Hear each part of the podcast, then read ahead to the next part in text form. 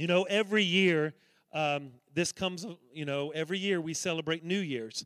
And it's kind of like Christmas and Easter. You kind of think to yourself, now, what can I say this year that's going to be different and inspiring than all the previous years? And um, I, I, remember growing up, um, every New Year, they would have a slogan, you know. I remember I was, I don't know, 14, 15, I think 14, 15 somewhere. 1995, the Logan was uh, the the slogan was uh, "I'm glad to be alive" in '95. And then in 1997, I don't remember 96, but 97 it was "Going to Heaven" in 97. Then 98 was I don't know what was 98, but but I, I remember what 90 yeah I remember what 98 was. It was the year of Jubilee, and so we was all celebrating Jubilee uh, because somehow it was 50 years after Israel became a nation. So everybody was celebrating Jubilee and the season of freedom. 2000, we all thought we were going to die. So we were storing up our beanie weenies and, and our Froot Loops, and we thought we were going to die. And uh, at you know midnight on how many remembers where you were midnight and when it struck 2000 Come on, five people. I say, how many remember where you were at 2000? All right, that was 22 years ago.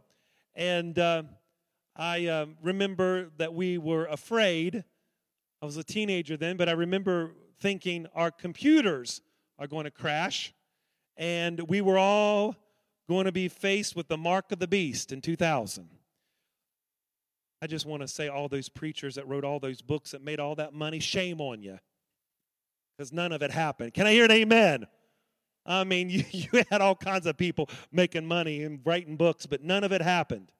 I remember in 2000 and I don't know, 2004, you know, we had another slogan. The year I, I, 2000, I know 2011 was the year of activation. I remember preaching on the year of activation. I don't know what we were activating, but I guess we were excited that it was the year of activation. 2014. That was four years I was pastoring this church on Annie Baxter. I remember getting up saying, This is the year of, uh, I think it was the year of um, increase, you know. 2016, you know, I didn't even actually preach a vision Sunday that that year because I don't know what happened, but I didn't didn't. So my point is is that every year we have a different slogan. Every year we throw something out. And listen, that's not bad. I'm certainly not knocking anybody that's doing it. 2020, all the preachers in America, most of them had the year of 2020 vision. You know, remember that? Boy, didn't we see things clearly in 2020, I know.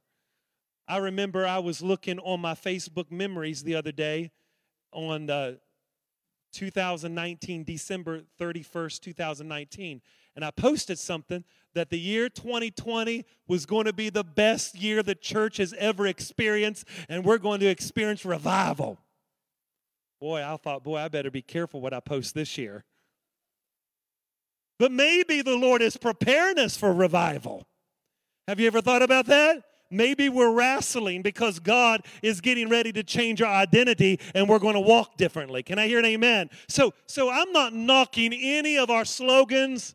I'm not knocking any of that. You know why I'm not knocking it? Because the world is negative, and sometimes we just got to be positive, and we got to be optimistic. We got to speak the blessings of God. We got to declare the things of God. So I'm not knocking any of it. I'm for it. Thank God for it. We got to stay positive. We got to stay optimistic. But my point is this is that no matter how many slogans we have and no matter how many things we decree and declare, there are some basic things that we got to get under our belt. There are just some basic things that we just got to know. There's some basic things that we just got to be. And this is what I want to tell you this morning. I want to tell you two things. Number one, the vision for 2022, the, the thing that I think that God wants us to do in 2022, I am not going to share with you this morning, nor am I going to share it with you this month, because I have taken some time of reflection, prayer, and I am sincerely praying and reflecting about what is the direction of this church. And I don't want to get up here and take the microphone and say a bunch of slogans and say we're going to do this and we're going to do that and blah, blah, blah, blah, blah, blah. I've decided not to do that. I've decided that I want to consecrate myself in a time of quietness and prayer and meditation and reflection because I really want to hear God's voice. I don't want to get up here and just say we're going to do this and say we're going to do this because listen, there are some things we said we were going to do that we've never done. And I don't want to get up here and say a bunch of stuff because I don't want to be a person of, of uh, I want to be a person of integrity. If I say we're going to do something, I want to do it. So I don't want to just get up here and say a bunch of stuff and ramble a bunch of stuff and say we're going to do this because there are legitimately things we've said we were going to do that we've never done. And I have wrestled that in prayer because I don't want to be known as a pastor that says things and don't do things. I don't want to be known as a church that says we're going to do something and we don't want to do it. So I've decided this year in 2022 that the pastor of this church, which is myself, I'm going to devote myself to contemplation, of reflection and prayer, and I want to see what God has to say for this church. So, I'm not that's not what I'm going to do today. So I'm not going to do that. That's on the back burner, all right? So I will eventually say and provide vision and direction, but I'll put that on the back burner. I'm going to wait just a little bit. Right now, I'm going to talk about your personal life. I'm going to talk about your personal life. I'm going to talk about where you're going as a person. And listen, if there's one thing I want to tell you as you start your new year off, this is what I want to tell you. I want you to be a better Christian. I'm talking to you personally. I'm, ta- I'm not talking as a church and what we're doing as a church. I'm talking to you as an individual. And I'm asking you, as your spiritual leader, I want you to contemplate about being a better Christian. I want you to think about what ways that you can represent Jesus better. I want you to think about what are some ways that I can represent Jesus better to this world. What are some ways that I could be the best husband that I can be, and the best father that I can be, and the best Christian that I can be? Before you're anything else, before you're a father, and before you're a husband, before you're a pastor, before you are a co worker, whatever, you are a Christian first. And there is nothing, there is nothing, uh, this thing doesn't exist between the spiritual and the secular. And that's what America has done. We have compartmentalized our lives. We have said that we are going to be religious on Sundays and Wednesdays, and yet throughout the rest of the week, everything else is secular. And let me just say this loud and clear because I think it is noteworthy for me to say this. As a Christian, there is no such thing as a separation between what is spiritual and what is secular. That does not exist. I want to say that again. As a Christian, there is no such thing as a separation between what is secular and what is spiritual. And that's the problem that we have gotten ourselves into. That's the problem our nation well, you see, we, we have we have we have deprogrammed God out of our schools, out of our nation, out of our culture because we have compartmentalized things. We have said that we are Christians on a couple days of the week. This is how we conduct our life on a couple days of the week, but everything else is secular. So we follow the trend of the culture. We raise our children according to the world. We spend our money because this is what the culture says you need to do.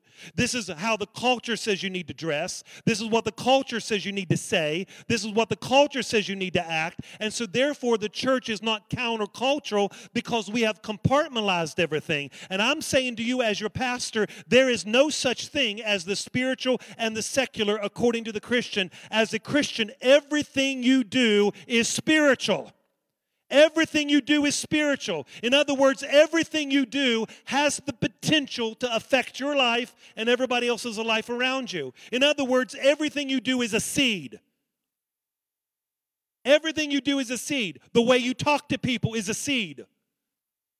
You're planting seeds every day because your life is spiritual. Everything you do is spiritual. There's no such thing as the spiritual and the secular. Now, why am I saying this? I'm saying this because if you can change the way you view that, you can change your worldview.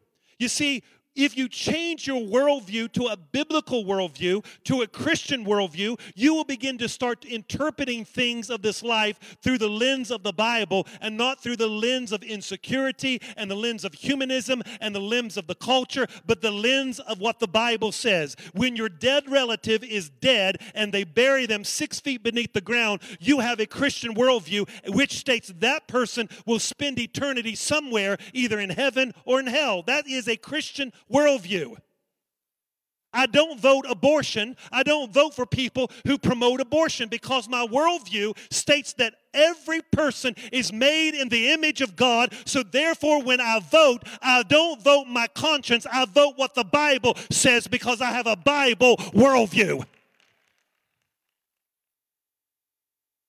The, the way I raise my children, it's not, it's not up in the air if my children should go to church on Sunday morning because I don't have a humanistic worldview. I have a biblical worldview which states that the gathering of Christians are important. We shouldn't forsake it.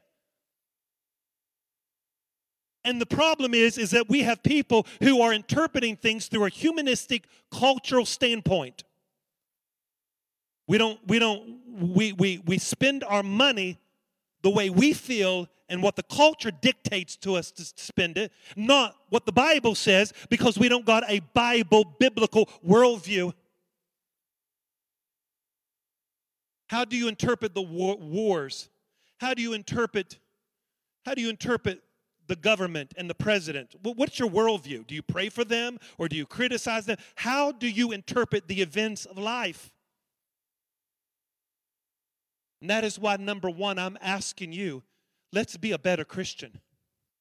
I'm asking you, how, how do I become a better Christian? You become a better Christian when you start changing your worldview and the lens by which you look at things. You begin to look at the lens, you begin to start interpreting things through a biblical world view.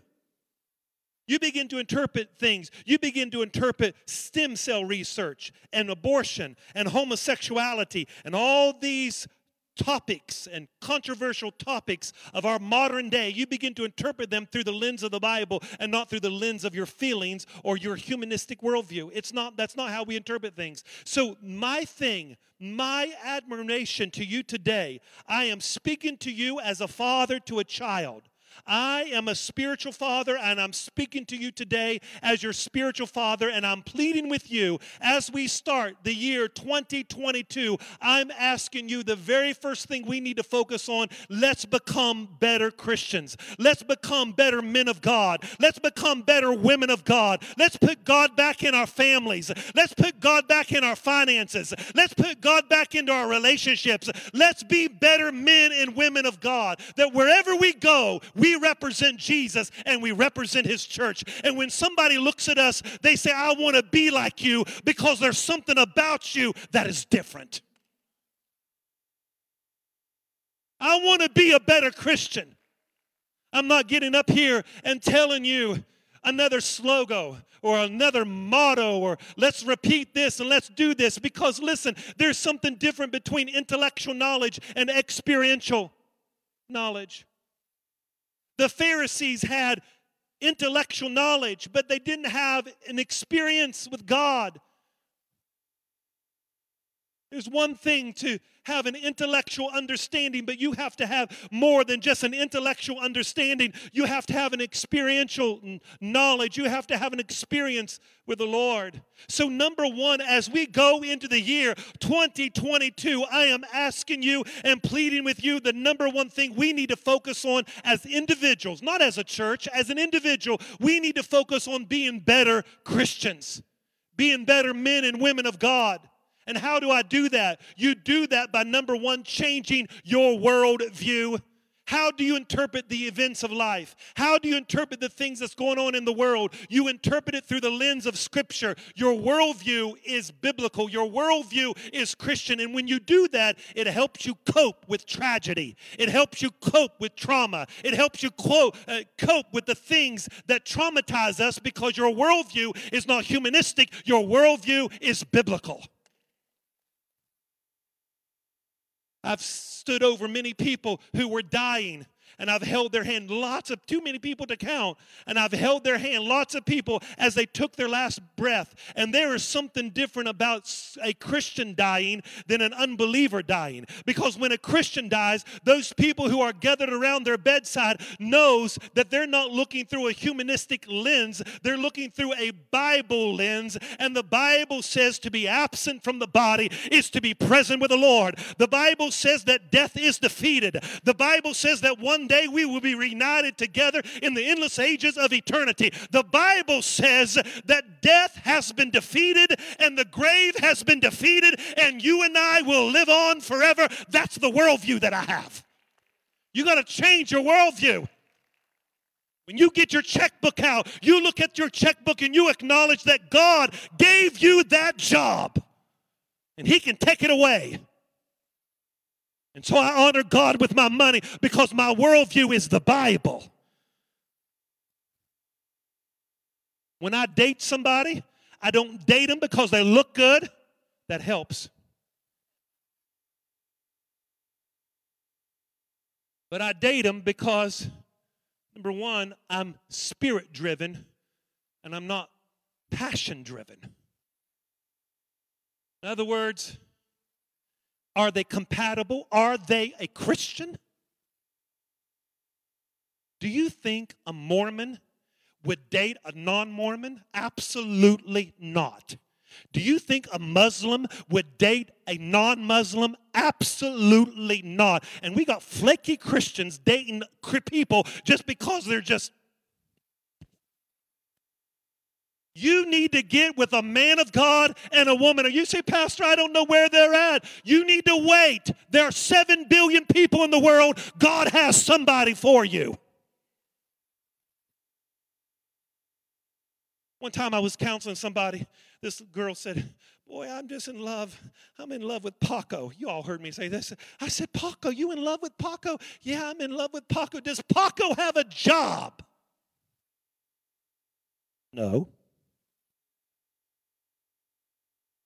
Does Paco, is Paco a Christian? No.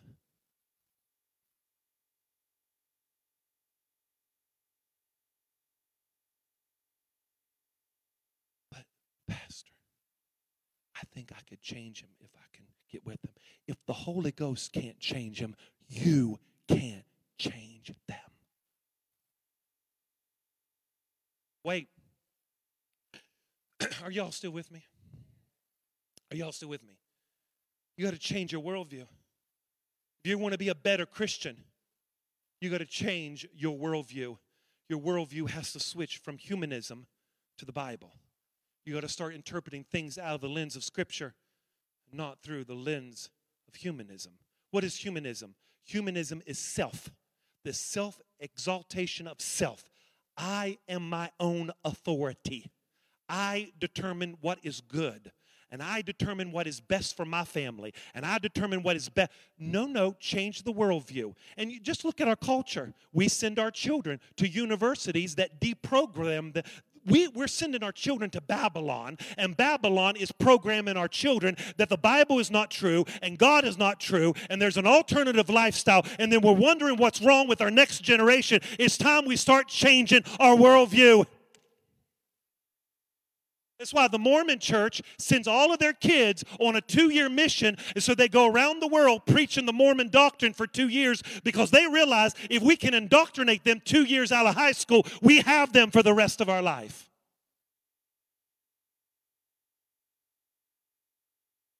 Because their worldview is Mormonism.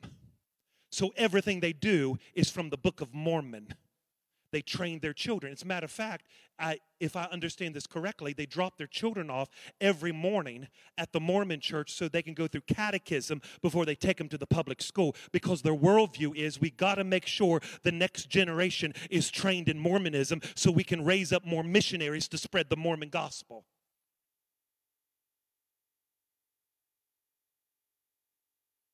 See, your worldview is so very important in how you become a better Christian. If your worldview is the same as the world, you'll never become better. It's not being better than people, it's becoming the best that you can be for God. Change your worldview to what the Bible says. Now, how do you change your worldview? You got to read the Bible. I asked you last year the Bible reading challenge. I know the year before we had 30 people that made a commitment to read through the Bible. I'm not sure how many people read through the Bible this year, but I'm going to challenge you again to read the Bible again. Let it become a part of your life, get it inside of you.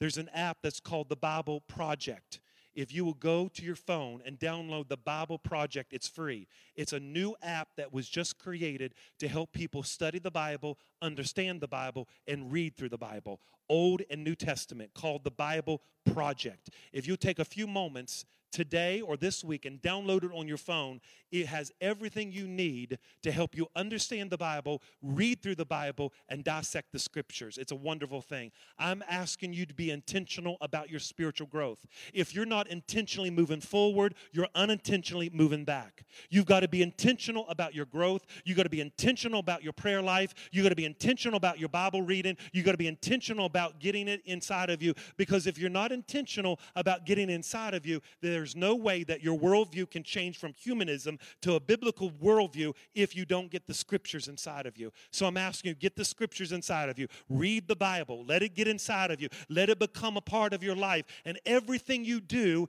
let it ooze the Bible. Let it ooze the Bible. Have you ever been around somebody that just quoted scripture and read the Bible and talked about the Bible? There is something different about people like that. You want to be like people like that. The Bible does something to you, it inspires you, it, it, it lifts you up, it brings a sense of freedom to you, it brings a sense of relief to you because the Bible is a living book. Listen, if your view is humanism, then you're going to look at the Bible as just another book. But if you change your worldview to a Bible worldview to a biblical worldview, then you will start viewing the Bible as just not a book, but as a living book. That every time you open up the Bible, it is a living book that is living and breathing and active to change your life. And the reason that some people don't get the Bible in them is because your worldview is you look at the Bible as just another book. But I'm telling you that if you look at through the lens of the Bible, you will see the Bible is just not a book,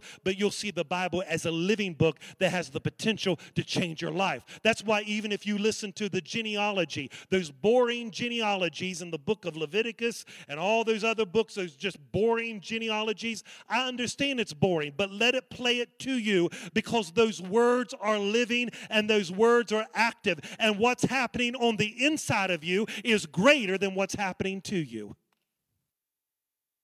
Get the Bible inside of you. You see, this year, I'm asking you to be a better Christian. I'm asking you, how do I do that? You got to change your worldview. Number two, how do I become a better Christian? You become a better Christian. Well, number two, I just said this you got to be intentional about the spiritual disciplines of your life. You got to be intentional about prayer. You got to be intentional about Bible reading. You got to be intentional about witnessing to people. You got to be intentional. We don't do these things to be saved.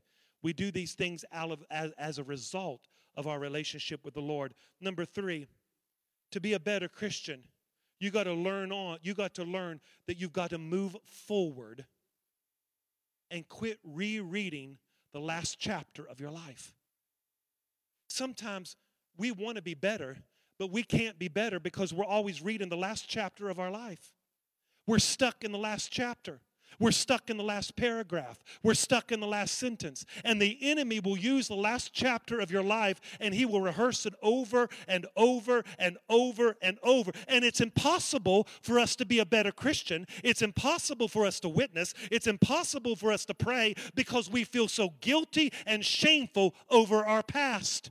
And if you want to be a better Christian, you got to understand something. You've got to learn to move on even when you don't got closure over things. You got to decide that you're going to move on even when I don't have closure. Even when things don't look good. I got to decide to move on because my past cannot determine my future.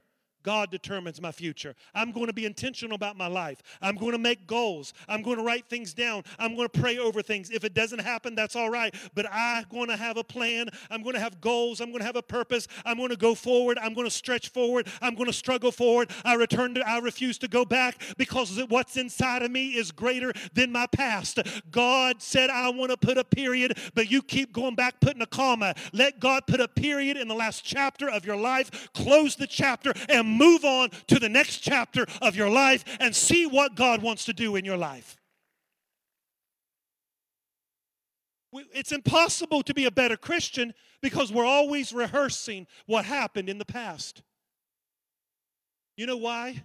Because the enemy wants to take the joy of salvation out of your life so you don't have any joy anymore because you're so you're so battled and so wounded from the past. Let me say this. Battles are good bondages are not. It's okay to battle some things, but if you're living in bondage, it's not. Battles are good, but bondages are not. Say that with me. Battles are good, but bondages are not. Battles are good, but bondages are not. Battles are good, but bondages are not. Sometimes you've got to battle in life, and that's not bad. Sometimes you've got to struggle. That's not bad, just as long as you're struggling in the right direction, just as long as you're battling in the right direction refuse to live in the bondage of your past. And that is what God said to Joshua. Today I have removed removed the reproach of Egypt from off of you. Joshua, if you're going to go into the promised land, I got to remove the reproach. I got to remove the stench. I got to remove the fragrance of the past off of you so you can move on to the future. I'm asking you as your pastor, I'm pleading with you to become a better Christian. How do I become a better Christian? Number 1, you got to change your worldview. You got to have a Bible worldview, not a humanistic worldview. You got to interpret the things of this life through the lens of the Bible, not through the lens of the authority of yourself. Number two, I'm asking you if you're going to be a better Christian, I'm saying you got to be intentional about your growth. You got to have you got to have times of prayer. You got to have times of devotion. You got to have times of memorization of the word. Are you reading a book? Or are you on Facebook? How much time do you spend on Facebook and Instagram compared to the Word of God or reading a book that can help you be healthy mentally and emotionally? How healthy are you mentally? How healthy are you emotionally? Some of us love Jesus, but we're not mature mentally or emotionally. And let me say this and let me say it loud and clear that your emotional maturity shows how spiritual you are. You cannot be emotionally unhealthy and spiritually mature. Your spiritual maturity is equal to your emotional health. We have people getting angry and upset and throwing things and cussing and screaming. You're, you're not spiritual, you're carnal because your emotional health is equal to your spiritual health. You got to be intentional about growing. You got to be intentional about growing. If you don't like to read a book, get your iPhone, it's called a smartphone, and let it read it to you. Download the book. You'll be intentional about it.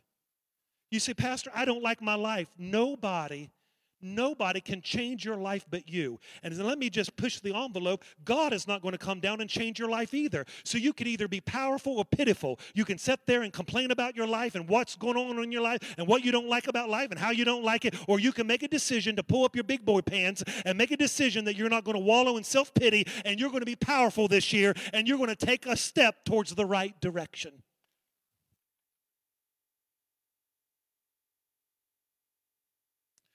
I want you to be a better Christian. I want you to change your worldview. I want you to be intentional about spiritual disciplines. Number three, I want you to quit rereading the last chapter of your life. I want you to move on. I want you to dust yourself off. I want you to move on because you cannot move on and progress spiritually if you're always rehearsing the wounds of the past. You see, real victory is not what you have reached, it's about what you've got over. It's not just about having a breakthrough, it's about having a stay through. Not just getting a breakthrough just to get it. I want to stay through this thing. See? What about it, my friend? What about it, my friend? The last thing. To be a better Christian, you got to learn to be content wherever you're at, but never be complacent. To be a better Christian, you got to learn how to be content where you're at, but not be complacent. It's almost like an oxymoron, isn't it? I'm content, but I'm not complacent. In other words, I'm content in where I'm at in the Lord, but I'm not complacent. In other words, there's movement in my life. Yes, I'm happy with what I have. Do I desire more? Yes. But if the Lord doesn't do anything else in my life, I'm happy and content right where I'm at, but I'm not complacent because inside of me, there's a desire to grow. Inside of me, there's a desire to be better. Inside of me, there's a desire to reach for the stars. And if I can't reach the stars, I'll reach for the moon. But I'm not going to sit here and be complacent. Because if we're not content, we'll become envious of everybody else around us. So that's why being content but not complacent is a healthy mindset to have. You see, I'm asking you to be a better Christian. I'm asking you, I'm sorry, I have one more point. Number, the last point is to be a better Christian, you got to learn how to be spirit driven. You got to be led and not driven. Say that with me. I got to be led and not driven. Say it again. I got to be led and not driven. Say it again. I got to be led and not driven. So the last point is this to be a better Christian, I got to be led and not driven. What does that mean? Led symbolizes partnership, while driven means more of a singleness. I do it myself. You see, if you're going to be a better Christian, you got to realize there are some things in your life that you can't make happen. And some of us is really driven. I mean, we're really driven. And we we we want to drive it and we want to drive it home. We want to make it happen. And it's all right to have that attitude, but listen, you can't make it always happen. There are some doors that will never be open unless God opens the door. There are some things that will never transpire unless God does it. Yes, you can be driven, you can be excited, you can quote the scriptures, but there are some things that is in God's sovereign rule that only God could do it and only God could open the door. And some of us get really restless because we're trying to open doors that God said it's not my will or my timing to open that door yet. And so you've got to come to a place in your Christian life where you are led, and led means there's a partnership that I am being led by the Holy Spirit. I'm content where I'm at and if He opens the door, I'm going to be driven and walk through the door. But I'm not going to sit here and try to knock a door down that God has not called me to knock down.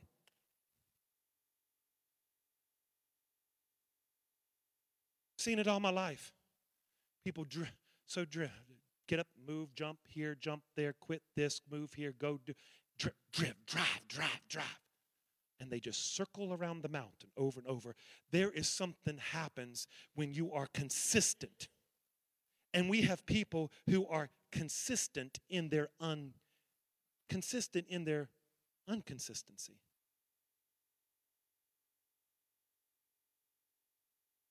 This is January the 2nd, so I'm sure that all the gyms in Joplin is packed out because everybody's starting to diet today. Oh, I'm sorry, it starts tomorrow, it's Monday.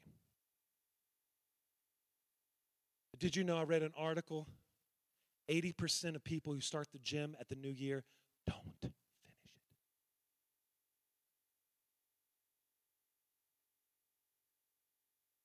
The point is, humanity, we don't want to be consistent because we don't want to be uncomfortable. I'm not talking about the gym, I'm talking about the principle of being consistent. Can you be consistent even if you don't get the miracle? Can you be consistent even if the prayer doesn't seem like it's answered? Can you be consistent even when people do you dirty and stab you in the back? Can you still be consistent in your walk? Can you still be faithful to church? Can you still be faithful in prayer? Can you still be faithful in Bible reading even when you don't understand it? Can you still be faithful and consistent even when it feels like you're not making progress? Because I'm telling you, if you're consistent at the right thing for the right amount of time, you will see not only a breakthrough, but you will see joy like you've never seen before. And remember, David Paul said, Don't muzzle the mouth of the ox. that treads out the corn. You know, in Jewish times, they had animals that did their labor. They didn't have machinery like we have today, so they used animals for their for their jobs and employment. And one of the things that an ox would do is an ox would have a yoke. And they would put it, now what is a, a yoke? A yoke is something that would tame an animal. Because some animals were wild, and they would put a yoke up on their neck and it would tame the animal, but the yoke would be attached to a tamer animal. So there would be a tame animal and an untamed animal, and they would put a yoke on it. So therefore, it would tame the animal. And so an ox would have a yoke upon its neck. And guess what the ox would do? And one of the jobs of an ox would to be tread out the corn.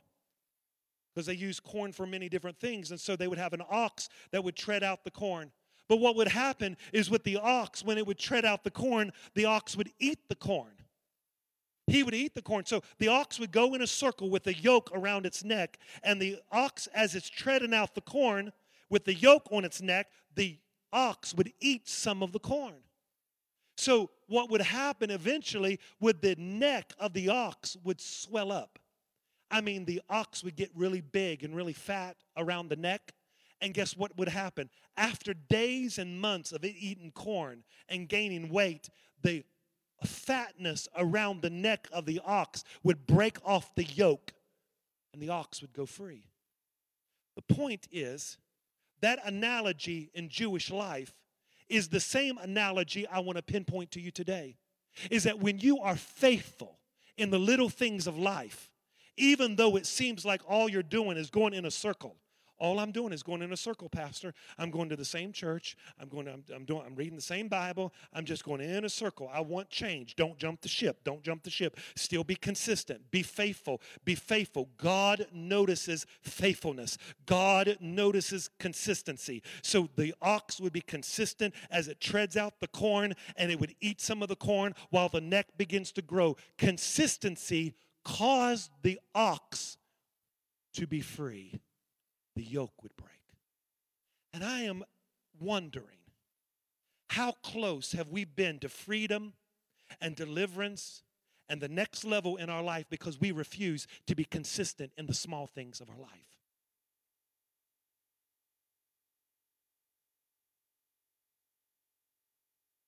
It's kind of like four years ago, I went on this weight loss journey, lost 83 pounds. 83. It was the most difficult thing I've ever done. But you know what I did? Now I'm talking about me because this is my story. It was June 14th, 2018. I remember the day. I remember the day getting up, going into my bathroom, weighing myself, and I made a decision as I looked at the number. I will never go back. I will be consistent. I changed my worldview. I'm saying, nope, no, no, no, not me. You know what I did? Every day I wrote everything down. Piece of candy, I wrote it down. Everything. First week, one pound. Second week, one ounce. Third week, one ounce. Fourth week, one ounce. Fifth week, just an ounce. Three pounds in six weeks. But you know, I just kept consistent. consistently. I felt like I was going in a circle, but I'm going to be consistent. Till eventually, just started coming off. What would happen if we just be consistent in prayer? What would happen if we're consistent in our Bible reading? What would be happen if we're consistent in our giving and our witness and our determination and our fervency? What would happen if we just, with everything within us, we decide that this year I want to be the best Christian that I can be and I'm going to be consistent even in the little things in my life? What happened? What would happen if we made a decision quit jumping the ship when it got hard? What would happen if we just made a decision? I ain't going to quit. I'm not here to make you feel bad about anything. I'm telling you something that I've lived. I'm telling you my story. I'm telling you that when I was a little boy and I saw my parents do drugs, And I saw my uncle hang himself. And I saw my aunt die of black heroin, where black stuff was coming out of her mouth. I remember when my family was homeless and I had to take my mom food across the street to feed her. I made a decision as a little boy. I didn't want to live that way. I made a decision as a little boy. My life is going to be different. I made a decision I'm not going to follow the culture. I made a decision I was going to be a man of God. I made a decision that I was going to rise above it. I made a decision that come hell or high water, I was going to give everything to Jesus despite what people said, what they thought about me. You could think I'm a nerd, but in the end, I'm going to answer to Him and not you, and I'm going to be everything I've called to be. If what would happen? What would happen? What would happen if you made a decision in your marriage? Things is going to be different. I can't change them, but I can change me. What would happen if you made a decision that this year, no more talk? Tired of talking about experiencing God. Tired of talking about reading the Bible, going to the next level. Why don't you go to the next level? Why don't you make a decision to write it down? Say, this year, my life is going to be different. I'm asking you, in closing, I want you to be a better Christian.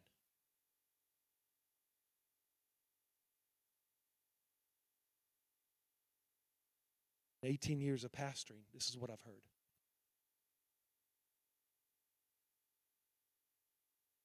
I want a new car. I want a new house.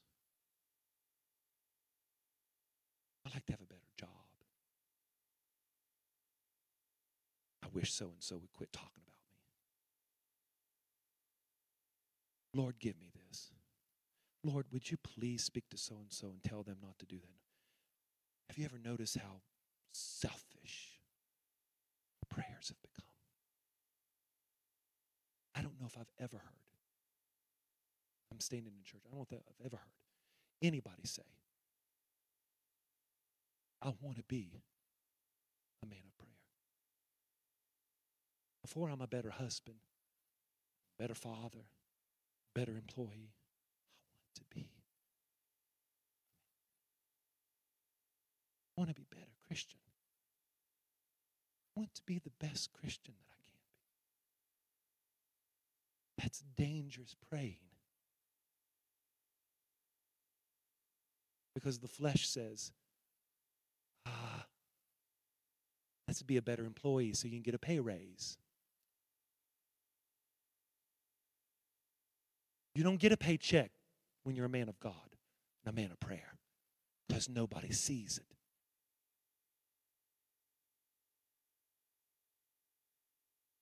But it's in the secret places. It's in those deep, dark, secret places that God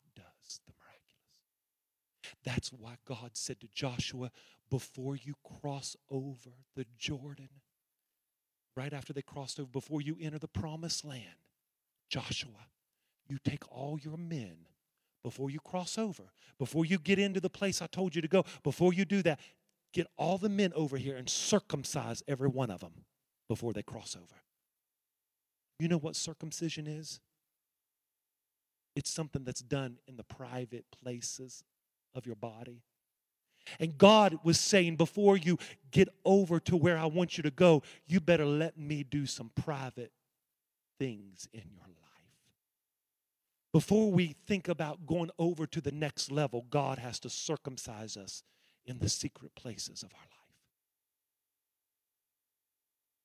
It's in those secret places God does the work. It's in those secret places God birthed something in us. You say, Pastor, I got a ministry. Pastor, I want to do something great. I commend you for it. That's wonderful.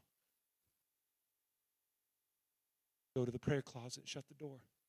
That he may see you in secret, that he may reward you openly. Let God, let be led. Don't be driven. Led. Don't try to open it up.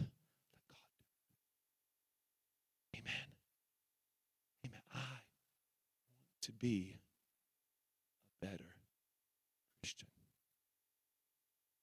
What about you? I said, What about you? Amen.